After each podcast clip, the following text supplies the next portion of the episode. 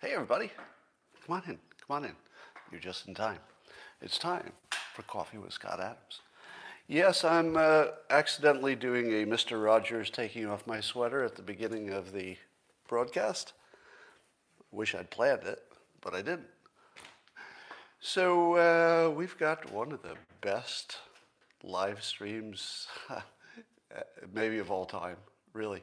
If you were to look at all the live streams that have been broadcast in the last 15 billion years, this one, best one. Yeah, of the entire 15, year, 15 billion year span, best one. I know it's amazing. And all you need to make it better is a cup or a mug or a glass, a dagger, chalice, stand, canteen, jug, a flask, a vessel of any kind. Fill it with your favorite liquid. I like coffee. Join me now for the unparalleled pleasure of the dopamine of the day thing that makes everything better. It's called the simultaneous sip. And it's going to happen now all over the world at the same time. Thus, simultaneity. Go! Ah. Well, whoever's taking a bong hit, I just see in the comments, good choice, good choice. Well, let's talk about all the news, shall we? Ex CIA head John Brennan said on MSNBC that he's, quote, I'm increasingly embarrassed to be a white male these days. He's embarrassed to be a white male. Well, John, I'm a white male, and I'm a little bit embarrassed too. A little bit embarrassed. Maybe not for exactly the same reasons as you, but I have to say I feel it. I do feel it. Of course, in my case, it's being caused by John Brennan. But I've been told uh, that I can take credit and also the blame for what total strangers do who happen to share any pigmentation with me. So if there's anybody who's also white who's committing a crime right now, well, that's on me. If there's anybody white that I've never met and never will who's inventing something cool, I take the credit for that. Why? Obviously, similar pigmentation. Why wouldn't I take credit for the work of strangers if they have similar pigmentation? That's just logical. Well, IKEA is selling a uh, tiny pre built home that comes on its own sort of trailer situation. Pull it right up to your plot of land, and there you've got a little home. Now, people said to me, What's so special about that, Scott? We've always had mobile homes.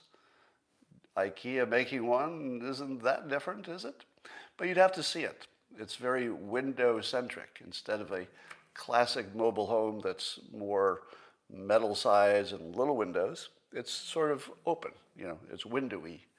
And if they got the uh, uh, insulation right, I don't know if they did, but if they did, for $47,500, you could have a tiny home with one tiny bathroom and a bedroom and etc. Now, the big deal, I think, is that companies like IKEA are getting into it. But I still think the big win and where this is going, think of this price. Think of this price. Say, let's say rounded to $50,000. Suppose uh, in a few years, Apple Computer gives you this option.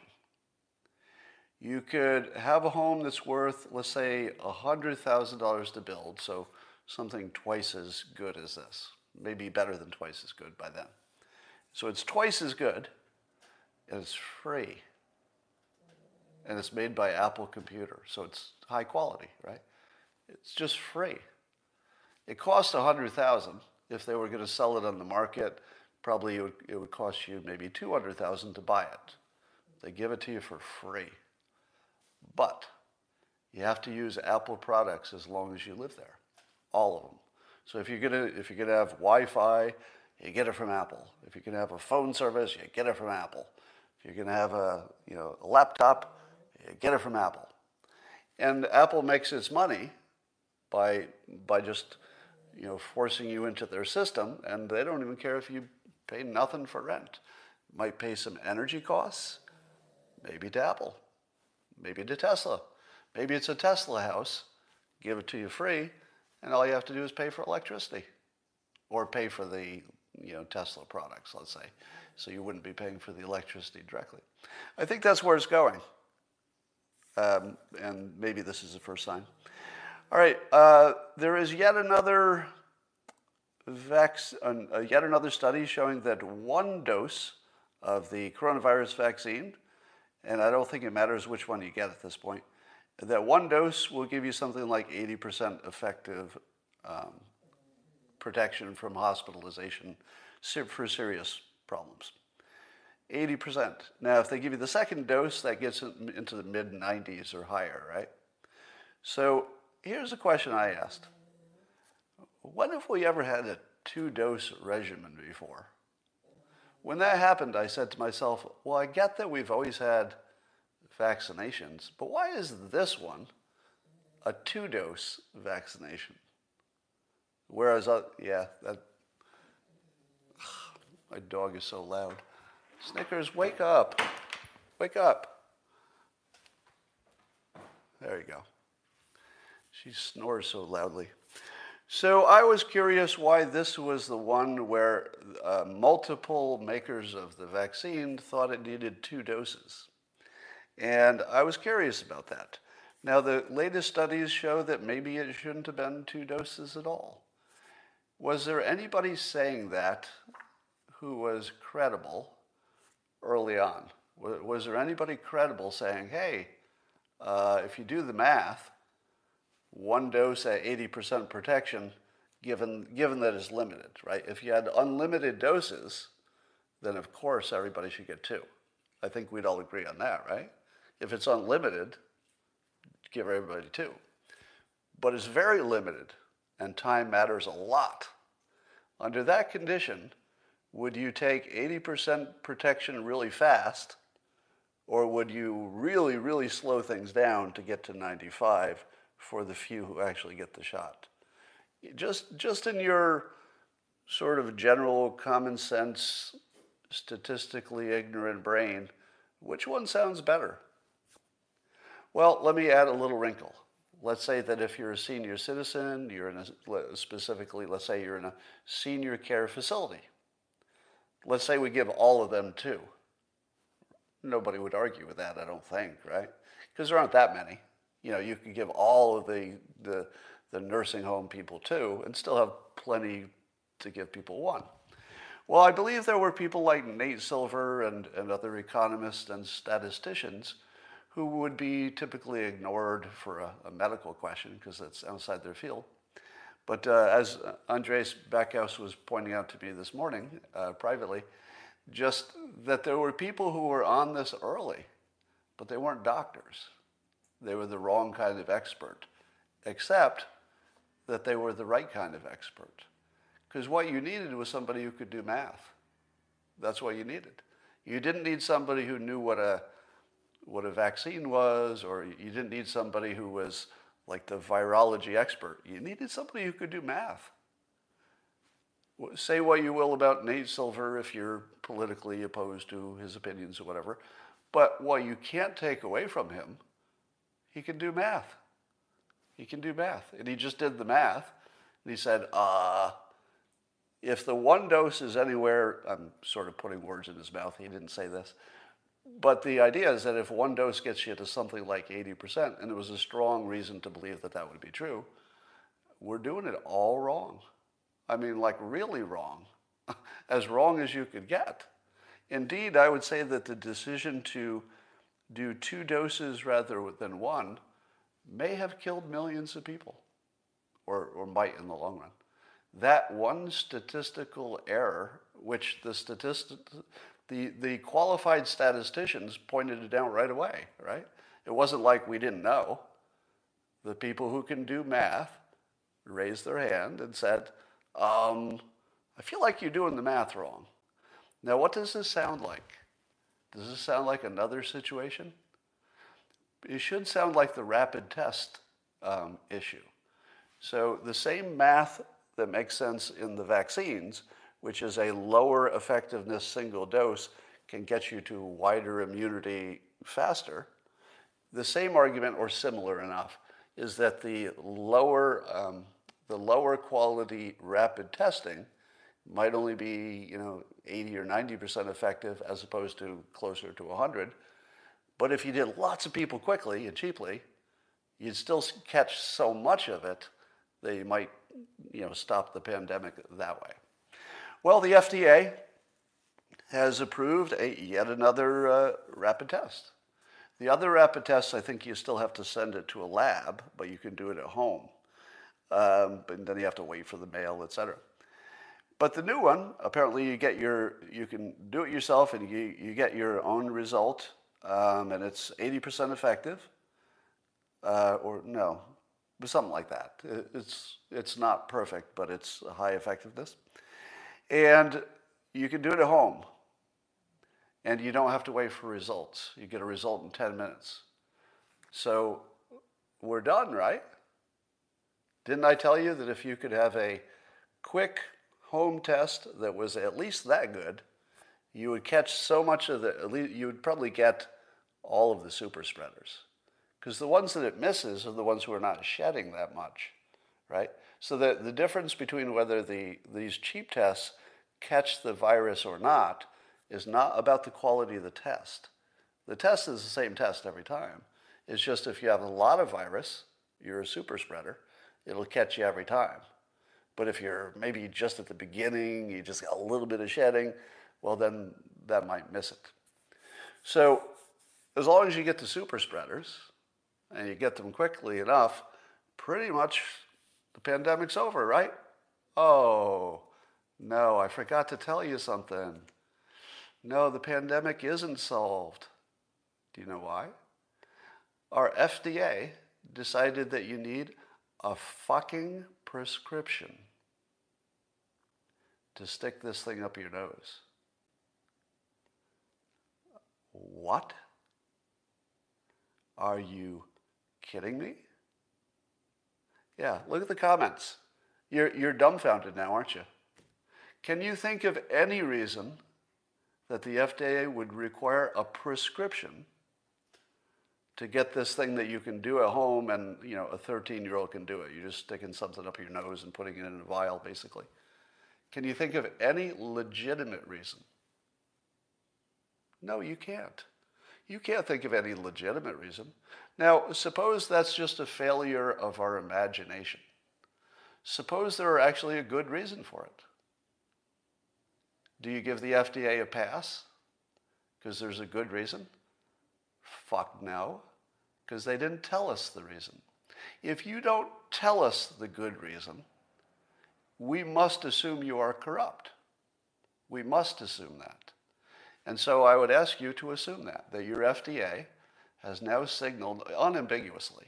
I mean, before I was a little suspicious. No, I was very suspicious that something was going on that wasn't quite right because we should have had these tests approved a long time ago. But now it's confirmed. The, the adding the requirement for the prescription either doesn't have a reason, which would mean there's a corrupt reason, or, and this is the part you can confirm, they're not providing a reason. It's the same thing. Either they don't have one or, or they have one and they're not telling you. In either case, this is a complete failure of the FDA for whatever reason, might be a mystery. Now, let me ask you this. If Trump heard this, how would he act? Somebody said, Hey, Mr. Trump, looks like we've got a solution. Oh, looks like we don't, because they added this requirement for a prescription. Now, when a doctor prescribes it, what, what do you think the doctor is looking out for? To make sure that somebody is like knows how to do it right? Now, it could be that the only reason is to limit, limit the number of them, which would be the shadiest reason in the world, in my opinion. But suppose somebody t- comes to Trump and they say, oh, well, we got the technology now. We got the technology, so we can solve this problem with this rapid testing. When I say solve, that's hyperbole, right? We can, we can make a big difference. And what does the president say? He goes, great, everybody will get this, right? No, turns out the FDA put a requirement on it for a prescription. So basically, it won't make any difference to the pandemic. It really won't. It won't make any difference if you require a prescription. Just won't be enough of them. What would Trump say? What, do you think? What would Trump do in that situation? Well, we don't know. Like we'd have to speculate. My guess would be that they just told him the difference between uh, a successful presidency and an unsuccessful one, and that he would have ripped the FDA out by the roots to get that changed. I think. I think he would have ripped them out by the roots to get that changed. Now, I speculate, and, and only weakly in this, on this following point, that Trump wasn't aware in other words, his advisors had never brought him this proposition about the cheap, less accurate tests being a good solution if you do it right. I feel like maybe nobody ever brought that to him because I think he would have made it happen. Again, just speculating. No way to know that, right? But what will Biden do? Will Biden say, trust the science? I feel like he might. Is this science? Nope. Is he going to say, trust the experts? Because, you know, there must be some reason that they're putting this requirement on there. I feel that he's committed himself to trusting the experts. And the experts appear to be screwing the whole country, maybe killing millions. There is no, it's not, there's no even um, similarity between how many people uh, died in the Governor Cuomo case of putting infected people back in nursing homes, and that's you know in the thousands. Horrible, horrible situations. Thousands of people died from that mistake. How many people will die from this mistake? A lot more, like way more. It's not even close. If you're comparing government fuck ups, Biden's fuck up right now, which by the way, let me be as clear as I can. If this had been President Trump, and he also didn't fix this, or at least obviously trying to fix it, it would be the same fuck up, right? Nobody gets a pass for their party affiliation. You're fucking the whole fucking country by whatever this is, right? I, I was savage about Trump not pursuing this same option, you know, with the cheap tests. And now I got to say the same thing about Biden. I mean, I was just as savage with Trump. Most of you heard me, and I'm not gonna I'm not gonna pull it back because it's Biden. Biden, you're in you're in the barrel. It's your job. If you don't fix this, or and I would be um, satisfied intellectually with this. It wouldn't be as good, but at least I'd be satisfied intellectually. Give us a good reason. Just tell us a reason that the FDA requires this to be a prescription thing. If there's a reason, I'm open to it right? I'm not an unreasonable person. I just need to hear the reason. If not, Biden, you need to go. You need to fucking be fired with Cuomo. Because these are, these are the size of mistakes that are completely unreasonable. And by the way, if, if Trump lost his reelection because he didn't handle the coronavirus well enough, I'm fine with that.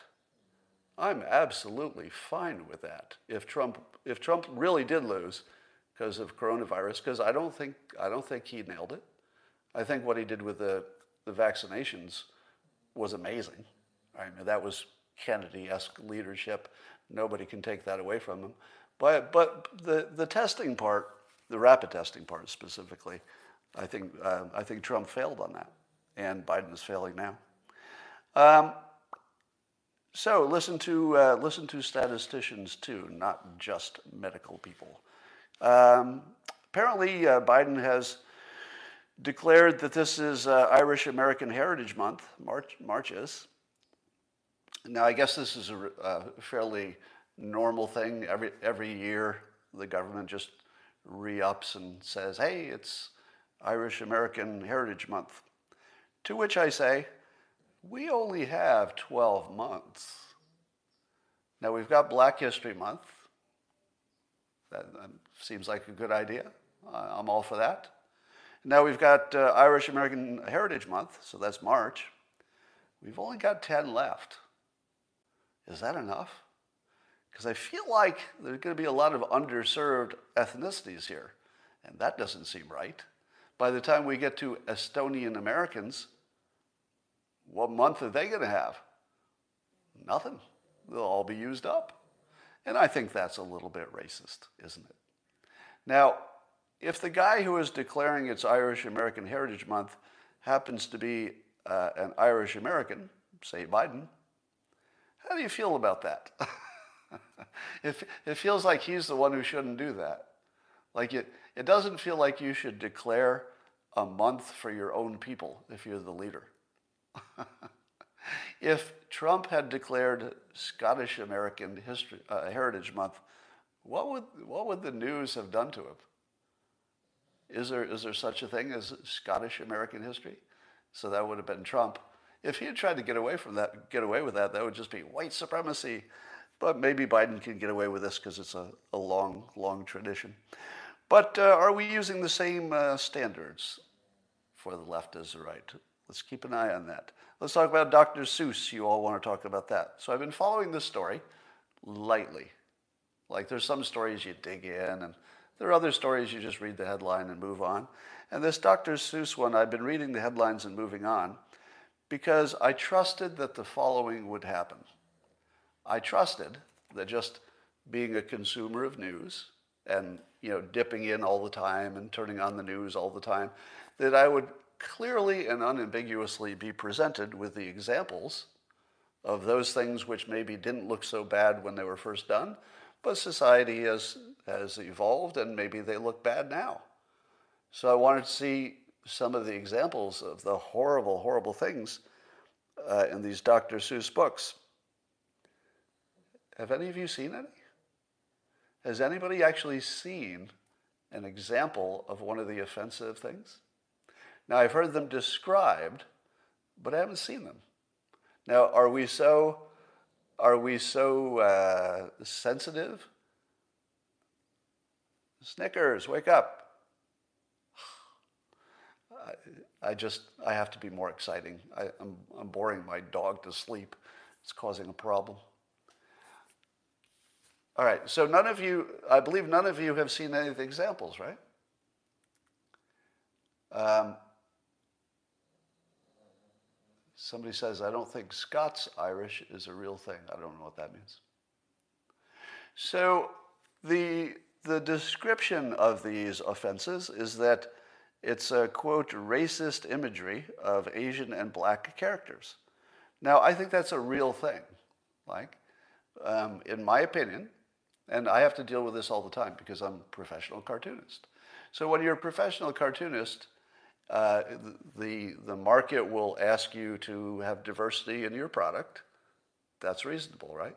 Have, make, your, make your comic look like the real world. That's what I want to do. I draw a comic about the real world.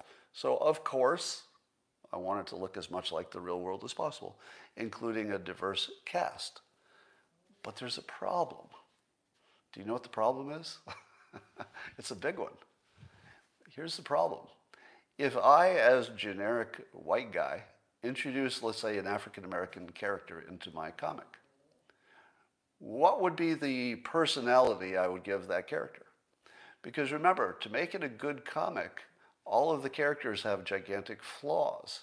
So Alice gets angry too quickly, the boss is uh, you know, clueless, Dilbert is sort of a, a nerd, you know, he doesn't have his social graces, Wally's lazy, Ashok the intern, who's the only person who has any interesting flavor at all because he, he was born in India. But Ashok the intern in the Dilbert comic, the only flaw I could give him that I could stay out of trouble was that he's inexperienced. That's it. His only flaw is one of youth, which of course is, is solved, you know, is self-solving. So I couldn't even give Ashok the one character in my strip, I couldn't even give him a, a real flaw. I had to give him the only kind of flaw you can give somebody that isn't real. You know, you just grow out of it like everybody does. It's like being a kid. Now, what happened when I introduced a uh, Indian American character?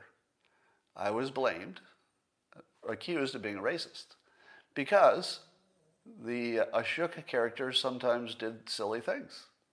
And people said, um, you should be canceled for saying such bad things about black people. Now, my defense was um, he's Ashok the intern from India. He's not, a, he's not a black character. To which my public said, stop making this racist comic about black characters. To which I said, oh, maybe you didn't hear me the first time. There actually aren't, there are no black characters in the strip. And the reason I do that is out of respect. Because I don't know a way that I could add a, um, well, and out of fear as well, but it is also out of respect, that I don't know that I could treat the character right. And I do think I have some obligation to do that.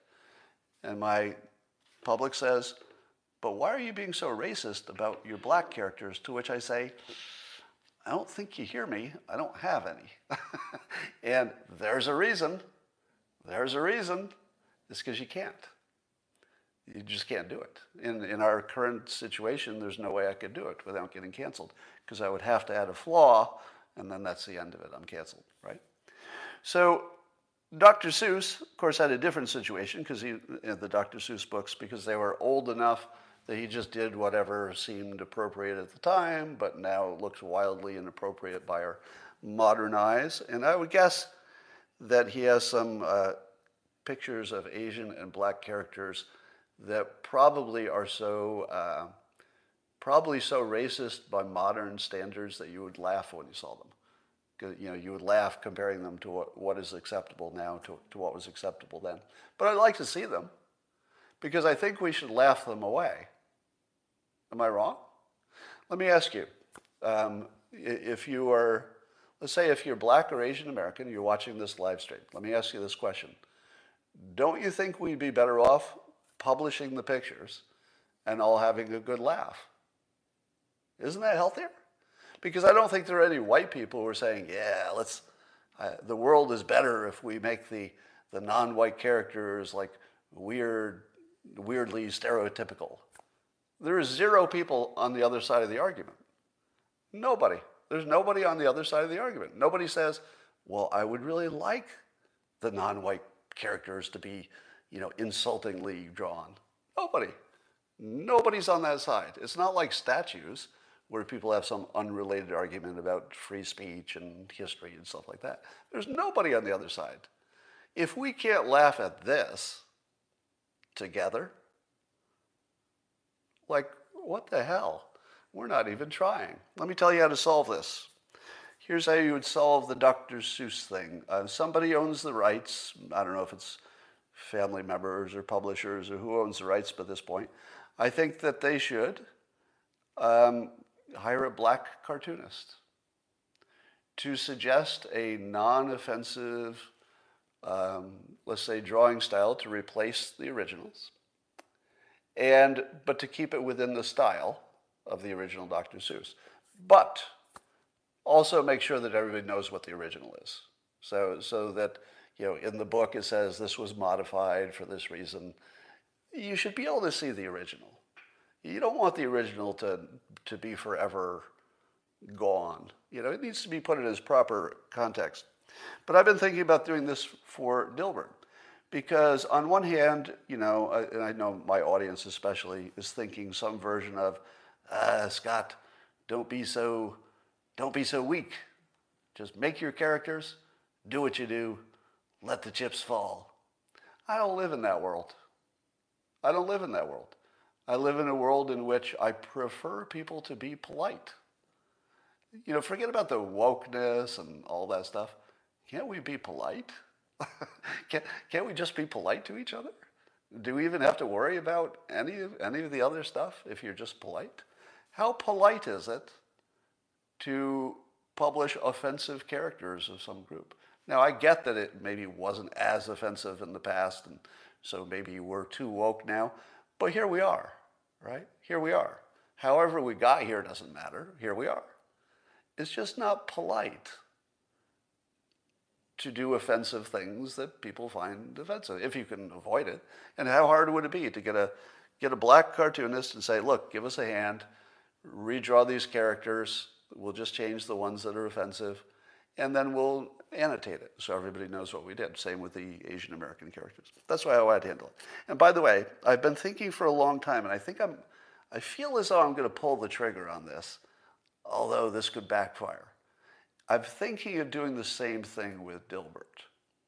I'm thinking of asking Black Lives Matter, for example, literally, to say, hey, I've got this issue. I'd like to add some diversity. I can't do it alone. Nothing wrong with that. There's nothing wrong with saying you can't do it alone, right? I can't do it alone. Give me a hand. Help me develop a character with a flaw. Got to have a flaw or I don't want it. And, and not, not one of these weak flaws like they're inexperienced. I, I need a real, give me a genuine flaw. But you need to develop it for me, and then I'll, then I'll operate with it. Now, now is that, is that too woke? Have I gone too far to the other side to say, hey, give me a hand on this? I don't think so. Because I'm saying that there's something that I can't do. I'm just in a situation where, like, it wouldn't work if I do it. That's just a practical statement. If I get a hand, maybe I can do it. And then I have more diversity in the strip. I don't know how, how somebody says it's pandering. So that's what I was getting for. I don't think it is. I don't think that um, I don't think that evolving your product to be more compatible with the customers is pandering. I think that's commerce, right? Pandering feels different. Pandering feels like you're doing it just for maybe looks, or you're doing it just to make somebody happy. That would not be my motivation. My motivation would be to have a product which more people like. That's it. And be polite. Just be polite and have a product people like. All right, I'm repeating myself too much. And thank you for pointing that out. Uh, there's a company called MyHeritage, all one word, MyHeritage, in which you can take an old photo and they will, they will animate it like a Harry Potter photo that moves. So you could just take an old photo of your grandparents and turn it into a photo where the, the head, instead of just looking at you like a still photo, is looking around a little bit, looking around the room. Now, how hard would it be to take it to the next step where the photos all follow you when you're walking around? That's going to happen. so, this is fun. In the world of deep fakes, even our photographs will come to, come to life and already have. So, this is current technology. There, there's nothing about this that is speculative. This is right now. And they look really, really real. Uh, a lot of people saying what's going to happen when the deep fakes are so good that you can make a famous actor with the, the software. Does the original actor own their face? What do you think? Does Tom Cruise own his face? If somebody wanted to make a deep fake and then make a movie about it? Is, that, is, there, are, is there a lawyer here? Because I don't know the answer to that question. And what, and what would it take for it not to be owned by Tom Cruise? Suppose you took Tom Cruise and you made him um, black, but otherwise it looks just like him. Does Tom Cruise still own it, or did you modify it enough? Somebody says he should. Why? Now, he should, if you were trying to sell a movie with, uh, as if it were the real Tom Cruise. Now, if somebody's trying to sell a deep fake as the real person, that's definitely illegal. No question about that. But suppose somebody makes a movie and they say, we're going to make a, a software version of Tom Cruise, but we're not going to try to fool you. We're just doing it in software. It's not really Tom Cruise. He has nothing to do with this. Is that illegal? I don't know, but I'll bet it's legal. Only because the law didn't anticipate it. Yeah, it would not be a, it would not be a counterfeit if you labeled it correctly. It's only the false labeling that gets you in trouble. Am I right? So here's my prediction that you will not see big movie studios trying to make movies with uh, fake versions of real people. There will be some of it, but it will be a, a transitional period. In other words, there will be a period in history in which maybe there's some you put maybe you put a, a younger Paul Newman into a movie, or a, a younger any actor into a movie, and maybe the real actor is still associated and agrees that their younger self will be there. Maybe they even do the voice. Maybe somebody does the voice of their own younger character. So you can see a period where that happens. But long term, the economics guarantee that it will not be real actors that the fake the fakes are. In the long term, simple economics. And by the way, if I ever taught you that if you add economics to your talent stack, you can see around corners, uh, a simple understanding of economics just lets you see the future because money talks, money is predictable, people are predictable when it comes to money. So whenever money is involved, you immediately become very predictable because people act the same way around it. And here's the predictable part. Why would you pay Tom Cruise? Tom Cruise is expensive. If you're, if you're going to work with him, and you probably would, to use his CGI deepfake, that's really expensive. Do you know what's better than that? Making a version that's not Tom Cruise that's better than him. Because Tom Cruise, as engaging as he is, he's not the best looking guy in the world. Wouldn't you like a taller Tom Cruise? Eh, eh, see where I'm going? Tom Cruise is five six. Wouldn't you want a taller one? Come on, of course you would. So why would you why would you make one that looks just like the star when it would be trivially easy to make a better one? Do you think that um, that Tom Cruise is, um, let's say, uh, what do you call it, uh, symmetrical? Probably not. I think the thing is his nose is a little weird, right? Suppose all you do is start with what's good, and then the AI will very rapidly figure out what people want to look at. It will create characters based on what people like the most. It could even do it in real time. Just show you a character, which one, which of these two do you like better? People would vote, and as people are voting, the AI is changing the, the choices so that it, it just builds in real time the perfect character that everybody wants to see. That's the one you want to get. You don't want the crappy old looks like Tom Cruise with all of his, you know, pimples and warts and his five foot six and he's getting older. Why would you want that? Why would you pay twice as much for the thing that's clearly worse? So in the long run, uh, regular actors will be replaced. Uh, there's no there's no possibility it could go another way in the long run. No possibility it could go any other way because of economics. Um, all right. Um, have you seen that uh, Twitter does this thing where they they'll note that the comments may have some offensive ones, and you can't read the rest of the comments until you click on a thing that says they may be offensive, and then you click on it, and there's nothing offensive there, even slightly. Is this another shadow banning technique? I'm trying to understand what it is because it feels like just another way to hide stuff from certain people but not others.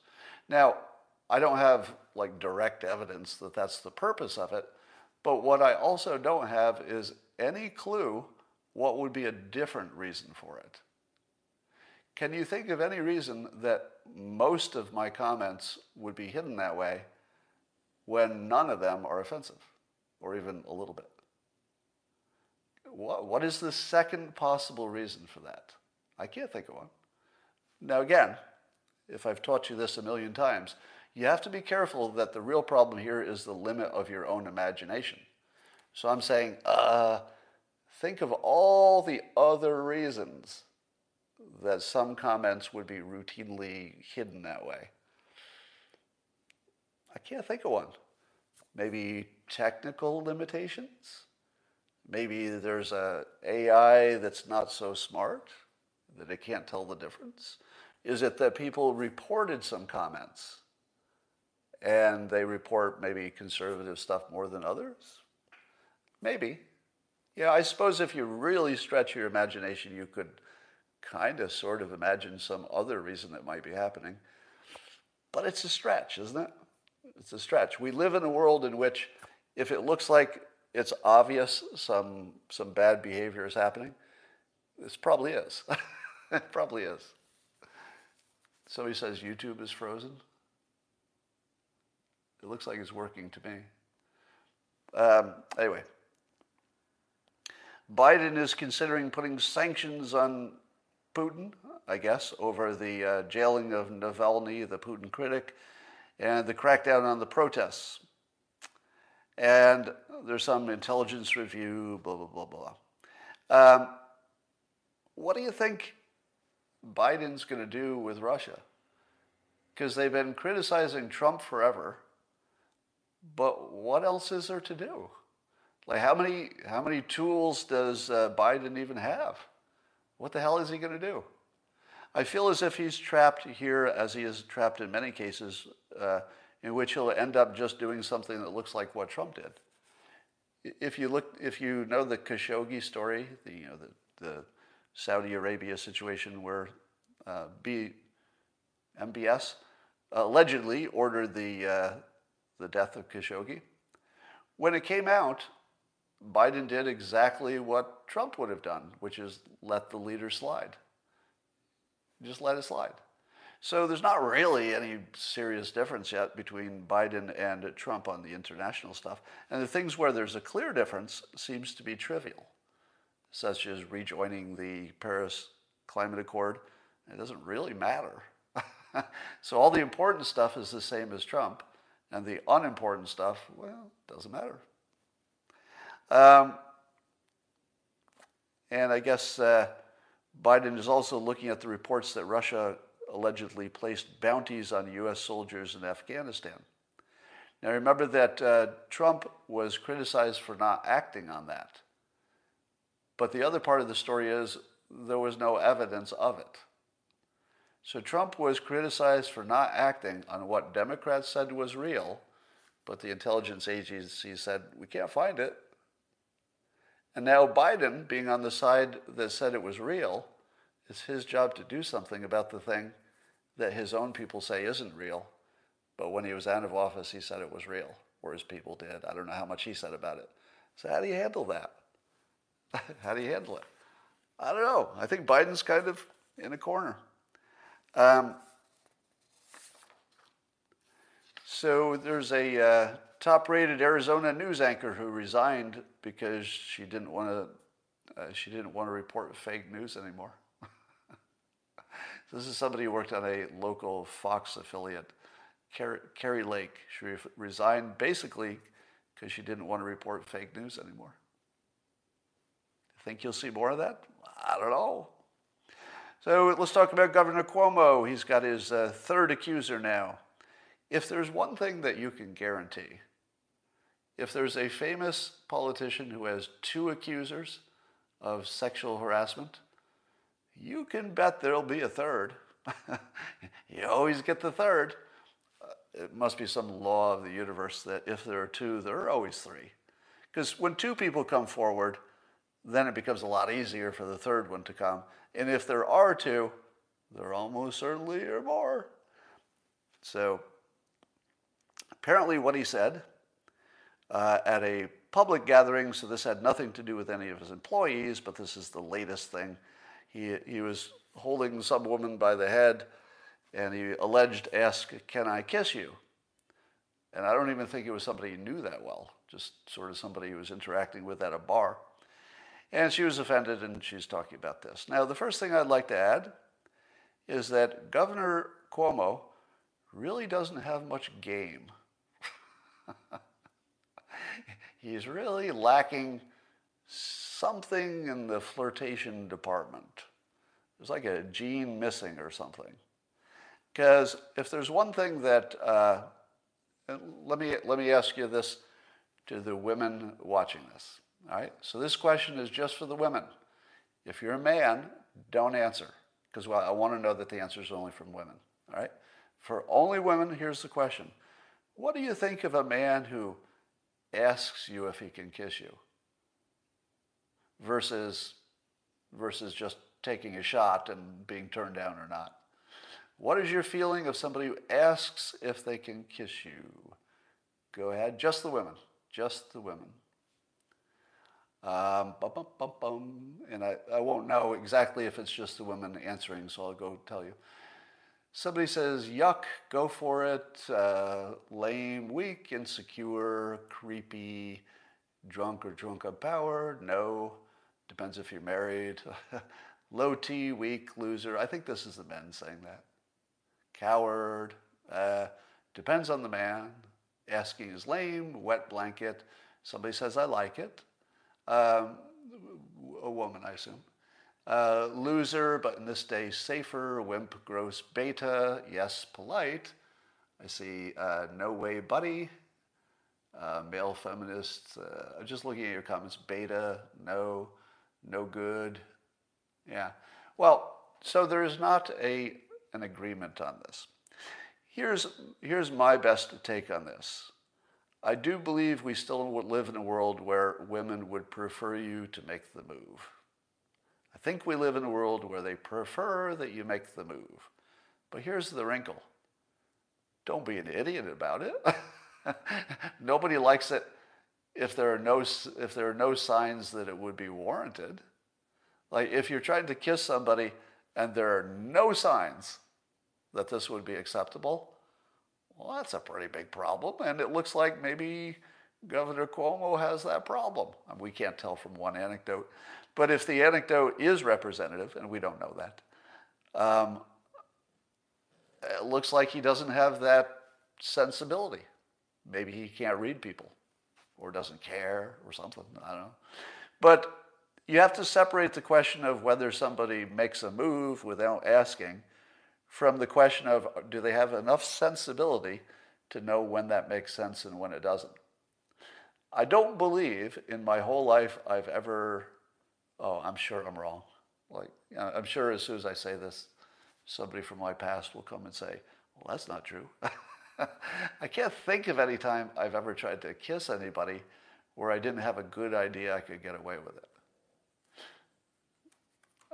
I mean, I'm searching my data memory for, you know, decades. I can't think of a time. And have you? Have you ever tried to kiss somebody who had not shown you that they were interested? I mean, it happens a lot, apparently. So, uh, and because it's slow news time, uh, Cuomo is getting extra lambasted here.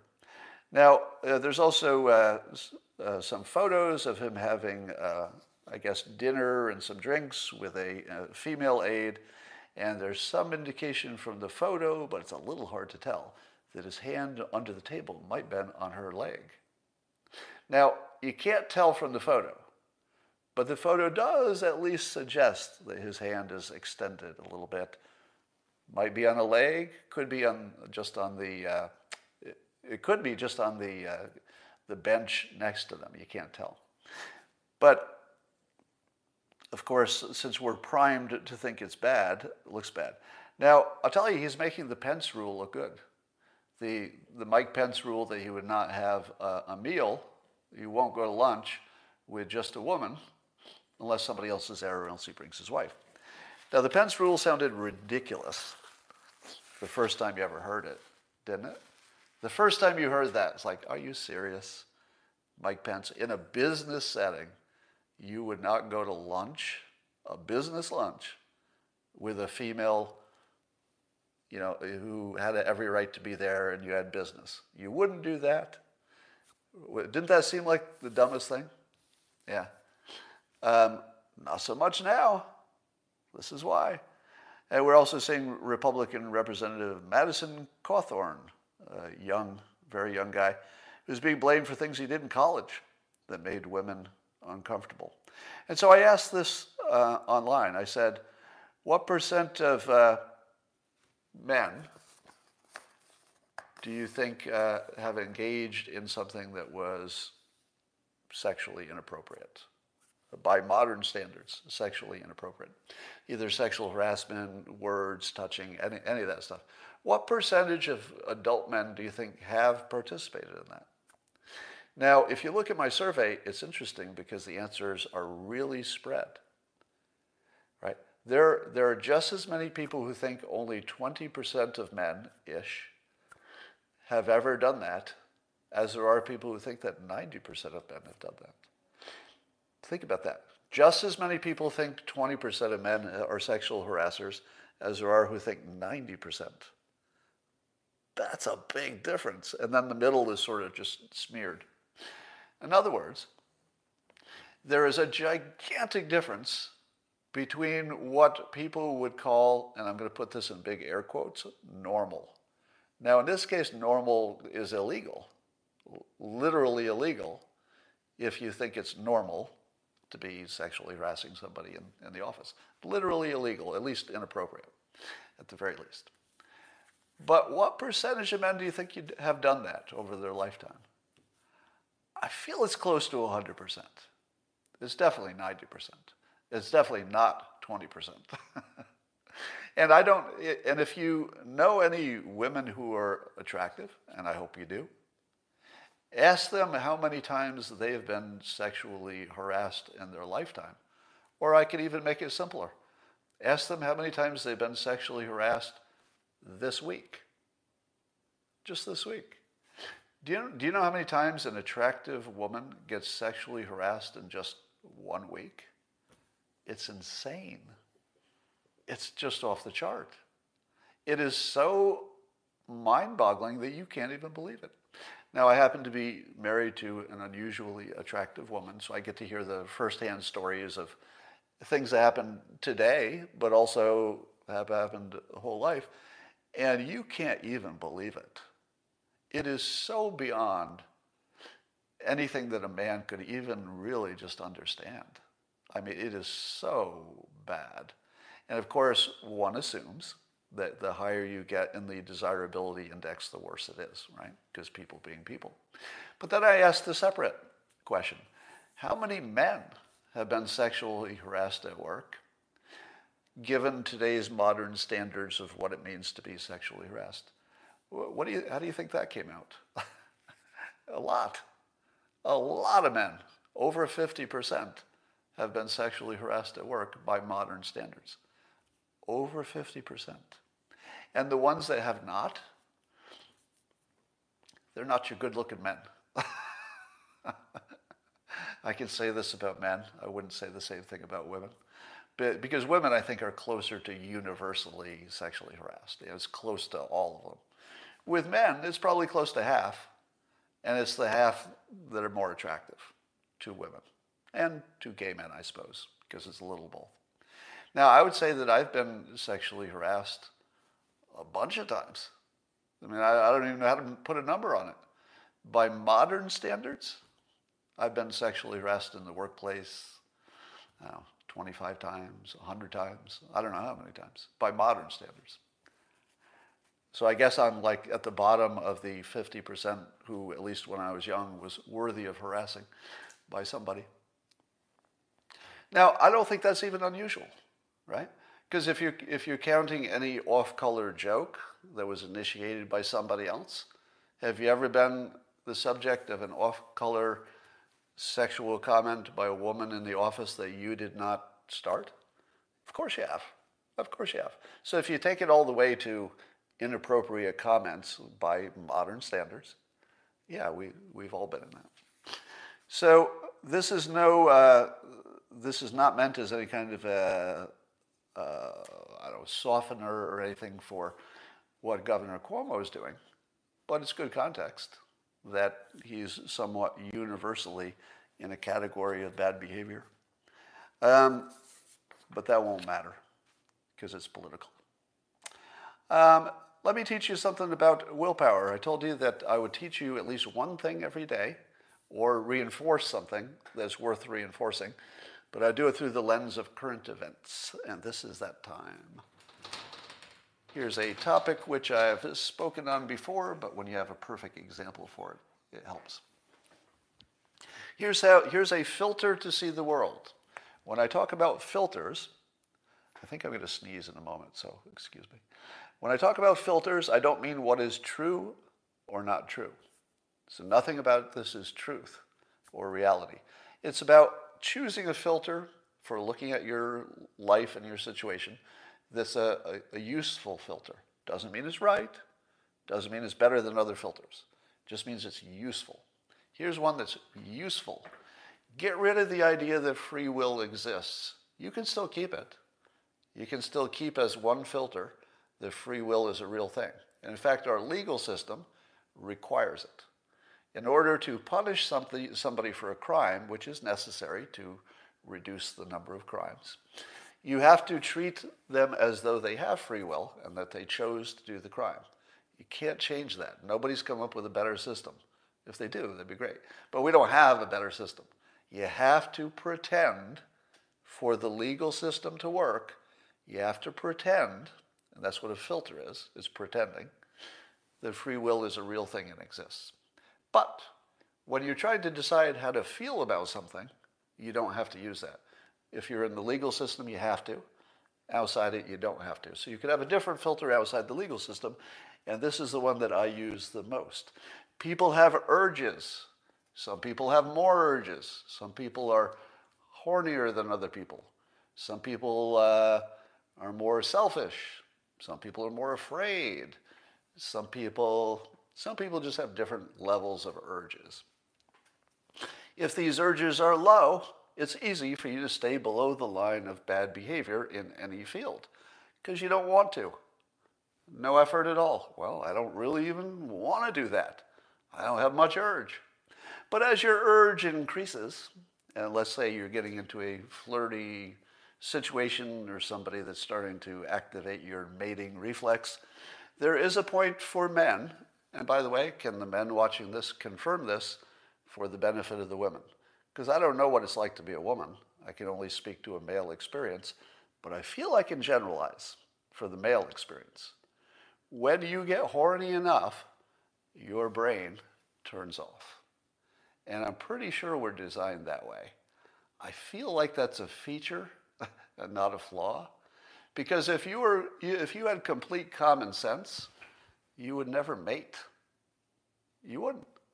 Because if you just you know, did a cost benefit analysis of having children and stuff, you, some people would still do it, but a lot of people wouldn't. So uh, you have to believe that we evolved in a way that for men, it's probably evolution put this in there for a reason. You know, you're not going to have quite as many babies if you think about it. So we're going to turn off your brain in any of those situations where mating is a possibility or you even think it is. So brain turns off at about this point and then bad behavior happens. Now, whoa, let me talk to the dumb people for a minute. Smart people, um, take a little break. This next part is only for any dumb people who came in because cause this is an open live stream. The regulars are all smart. You don't need this at all. So what I'm going to say is completely useless for the smart people. But for the dumb people who came in, this is going to be really important. I'm not actually defending bad behavior. Again, this is just for the dumb people. I know it seems like I am because I said, wait, your brain turned off and you don't have free will. Therefore, the bad behavior is going to happen. So the, the dumb people now, you're thinking, I think you just said that Governor Cuomo can rape anybody he wants. No, no, I didn't say that. I said the opposite, that in terms of the legal system, you have to act like all this is real. But you're acting. It's just an act. You have to do it, though. So uh, this graph, you could argue it's either time or opportunity because they're somewhat adjusted. And then to the earlier comment, um, where this line is, the bad behavior line, let's say we're just talking about sexual harassment, where this line is, is a little bit subjective. Meaning that, I hate to say it, but if somebody is funnier, they can get away with more. If, you're, if you don't have any sense of humor and you try to tell a, a sexually suggestive joke, well, welcome to human resources, because that wasn't funny. It was just offensive. But if you pull it off, let's say I tell something, some joke that's sexually offensive, people, I hope, would say, oh, wait a minute, that guy is a professional humorist. His intention is just to be funny. He's not trying to insult anybody. Humor is the point. I'm laughing. I get it. Okay, I'll, I'll let that go. So the, this line does change if you're funnier. Does Governor Cuomo have the kind of sense of humor where he could lower this, or no, I guess raise the bar so that people say, ah, I get it, that's just a joke? Apparently not. Apparently he doesn't have that kind of sense of humor, but maybe he thinks he does. And that looks like the problem, because he said directly, I thought I was being funny. But I'll bet there will be no example that you'll ever hear of something he said where you would say to yourself, yeah, okay, that was kind of funny. I'll bet nothing like that. I'll bet everything that he thought was funny, if you heard it, you would say, Mm, not so much. And the second thing is your hotness. We're not supposed to talk about this. But whether you're male or female, um, your hotness level is going to adjust this whole graph, right? Because if you're not attractive, people are not going to have the same urge. It will be easier for them to uh, avoid it. So that's your model. It is not the only model to understand life. Like I said, the, the criminal justice has to be different. But I find it always useful when you're, you're trying to decide how to feel about any of this to have this context. All right. Um, if we're being objective at all about uh, um, Governor Cuomo, I feel like you have to do, be a little bit glass half full sometimes because you could be overwhelmed with the negativity. And I would just like to say, just put it out there, objectively speaking, there's still a lot more people that Governor Cuomo has not killed and not yet sexually harassed. If you were to compare the numbers, the number of people he killed in nursing homes plus the number of people he sexually harassed, very small compared to all the people he hasn't killed and all the people he hasn't sexually harassed. Just keep it in context. That was a joke. For the dumb people, for the dumb people, that was a joke. All right. Um, seems to me that forcing the people on the vocal left to live by their own rules is working quite well. It's working with the, the Cuomo thing. Here's some other examples I thought were funny. I just saw this on the internet that um, a lot of um, so called racist images are being removed from old food products. So Aunt Jemima is going away, uh, Uncle Ben, Land O'Lakes. They all decided that their imagery was a little too racist. But what's, what's the outcome of that? What is the predictable outcome of that? Well, it turns out the predictable outcome is that all the remaining faces are white. So you go into your grocery store and there are no people of color on your packaging because they were all removed. Is that what they wanted? Right? Now they got what they wanted. So what happens if you just keep giving the left what they want? Do they get what they want if you give them what they ask for? That's where we're at. So the left pretty much had to cancel Al Franken because that was sort of their thing, right? They kind of had to. And I think they'll have to cancel Andrew Cuomo. There's really no choice for that. I mean, I don't think he could survive this. I don't think so, but maybe. Um, and then even letting Portland go ahead with their you know autonomous zones and whatever. All of that all of that has the benefit of letting people get what they want to find out they didn't want it. It's like letting the dog catch the car. I mean, Biden is the dog that caught the car. Oh, I'm going to go do something really different with the Khashoggi. Okay, maybe I'll do the same thing. I'm going to do something really different with North Korea, except what can you do? I guess I'll do the same thing Trump did. Biden caught the car. Good luck with it. Um, same with Putin sanctions. Is there anything left? I mean, really, what can Biden do? Right? Um, how about kids in cages? What did Biden do with the kids in the cages? Well, he did the only thing he could do. He changed the words. we're going to call them containers. And we're going to have, you know, they're, but they're way better tents. Our tents and containers are way better than these chain link fence things. Um, all right. Uh, and then the transgender sports thing is maybe the most perfect example of this. Because the reason that women's sports exists is because women complained. They were, they were being treated as second class citizens and said, why are all these sports facilities in schools and why can't women be part of that except as cheerleaders? And so, yeah, perfectly reasonable that things uh, even out a bit there. But now the transgenders come along. And once you've opened the door, and I think we all agree women's sports is a good thing. There's nobody on the other side of that, is there? Uh, but once you've opened the door, you kind of got to expect the door stays open. And now the transgenders are a threat to women's sports in a way they're not to men's sports. And again, um, we'll see where that goes. I know you don't like me talking about that topic. There's some uh, interesting drama over at ABC News with George Stephanopoulos and up and coming David Muir. And I guess Stephanopoulos was kind of the, the big chief anchor there, but David Muir is the new up, up and coming person. And here's the interesting part about that. I've watched a lot of George Stephanopoulos, and it seems to me he's basically just a Democrat politician who somehow got a news job. Like he seems like the least objective person on TV, who's not on The View, I suppose. And so, why, why does a news organization even have someone who isn't even, he doesn't even pretend to be objective, does he? I mean, he's a weird choice for news.